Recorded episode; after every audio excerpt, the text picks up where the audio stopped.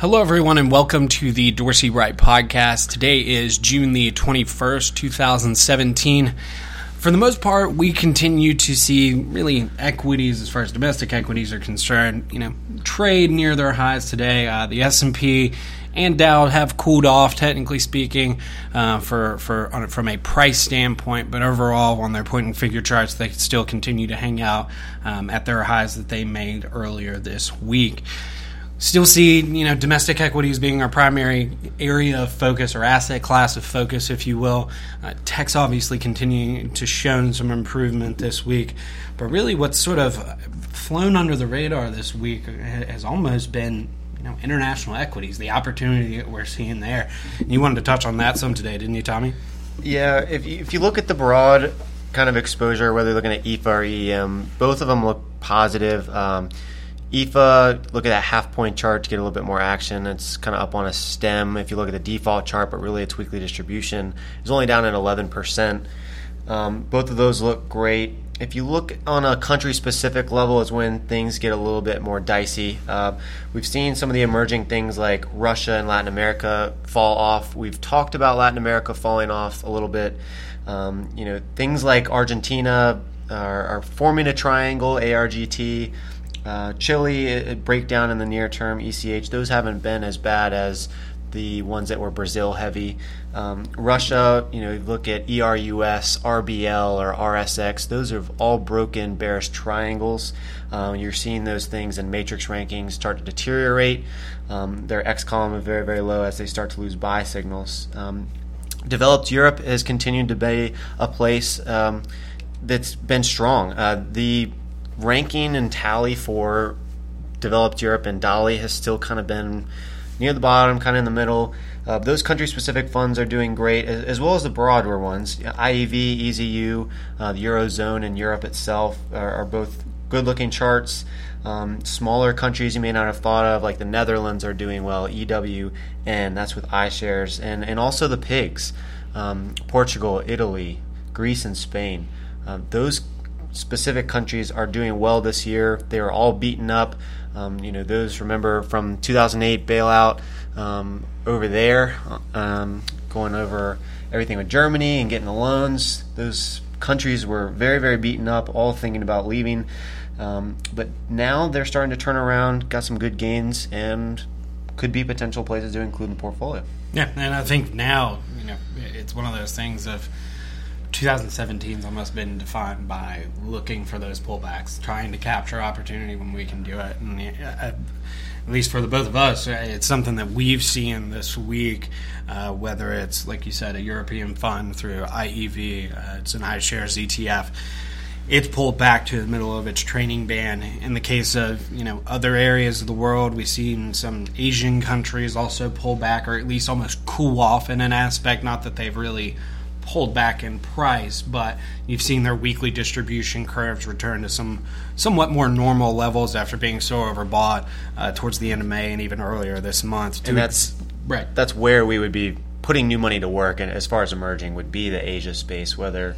Um, mm-hmm. You know, it's Taiwan or China or any kind of funds like that. Yeah, and as you mentioned, looking at the Taiwan ETF right now, uh, their iShares Taiwan ETF is symbol EWT it rallied up to a new high earlier this month. Has continues to really trade near that high. Uh, at least the delayed quote I've got here at the moment is 35.37.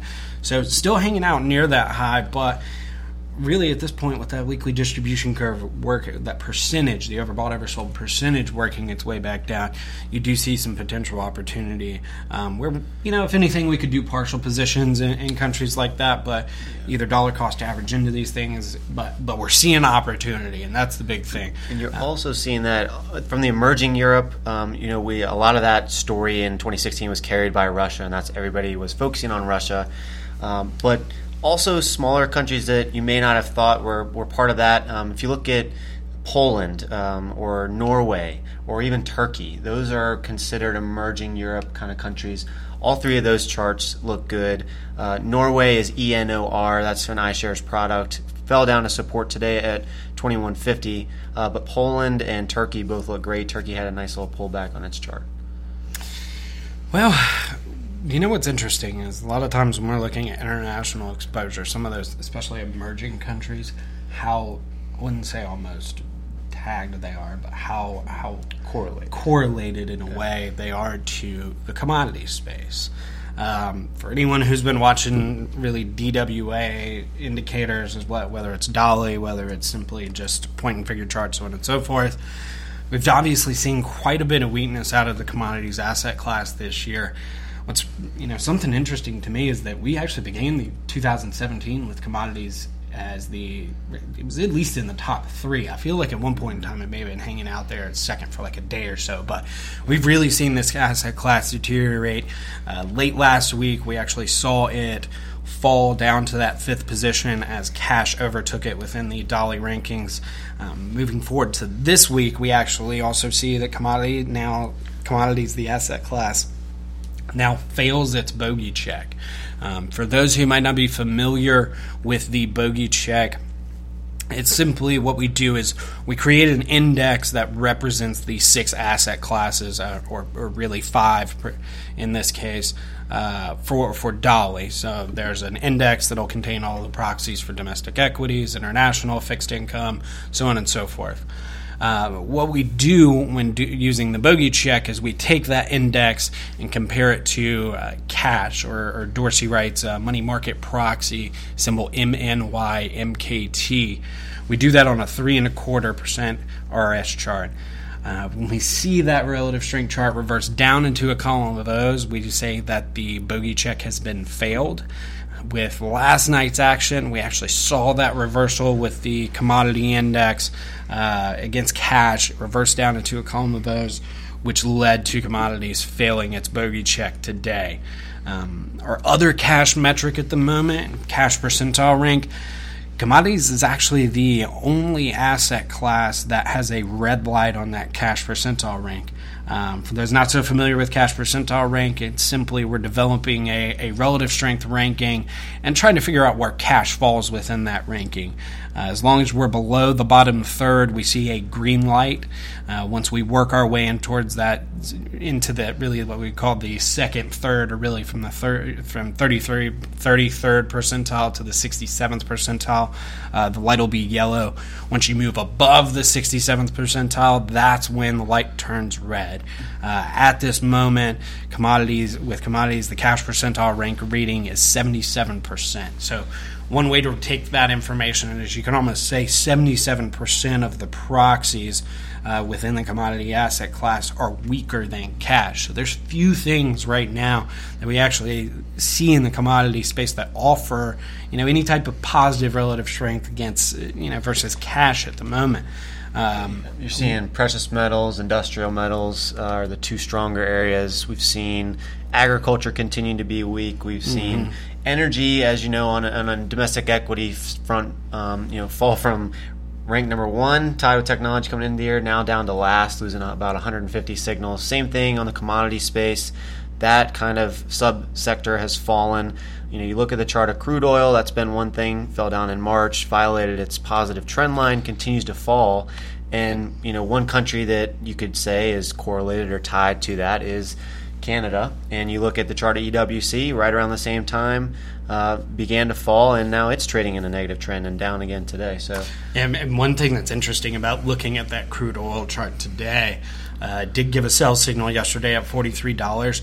But looking back at a little bit of history there on that CL slash forward slash chart, um, you'll notice that in September of last year, we came down to this 43 level on three occasions. Ultimately, we were able to see a rally that and the commodity improved. We're now testing that support at 43. Granted, we've already violated the bullish support line. We did that back in in March on the point and figure chart for crude oil, but now we're testing some of that longer term support, uh, or at least you know significant support levels. Um, from here, you know, we, we have to look down to 40, and then from there, we're looking down close to the $35 level, actually $36 level, pardon me, before we get any additional support. Um, so, you know, it, it's one of those things where uh, at the moment in time, we're definitely not seeing a whole lot of positives out of the commodity space. Um, for those who follow DALI, you're obviously avoiding commodities in general. As we've seen and talked about with it failing the bogey check as well as a high cash percentile rank, we would continue to avoid the asset class overall. Um, you know, if there's if there's some out there with, with aggressive clients who maybe want to do, you know, some short term plays, whether it be gold or some of those things that still hold up okay. You know, that could be a conversation you could have, but overall, you know, we generally think we we should be avoiding commodities right now. What's interesting to me, though, is almost this round trip that we've had with the commodity space.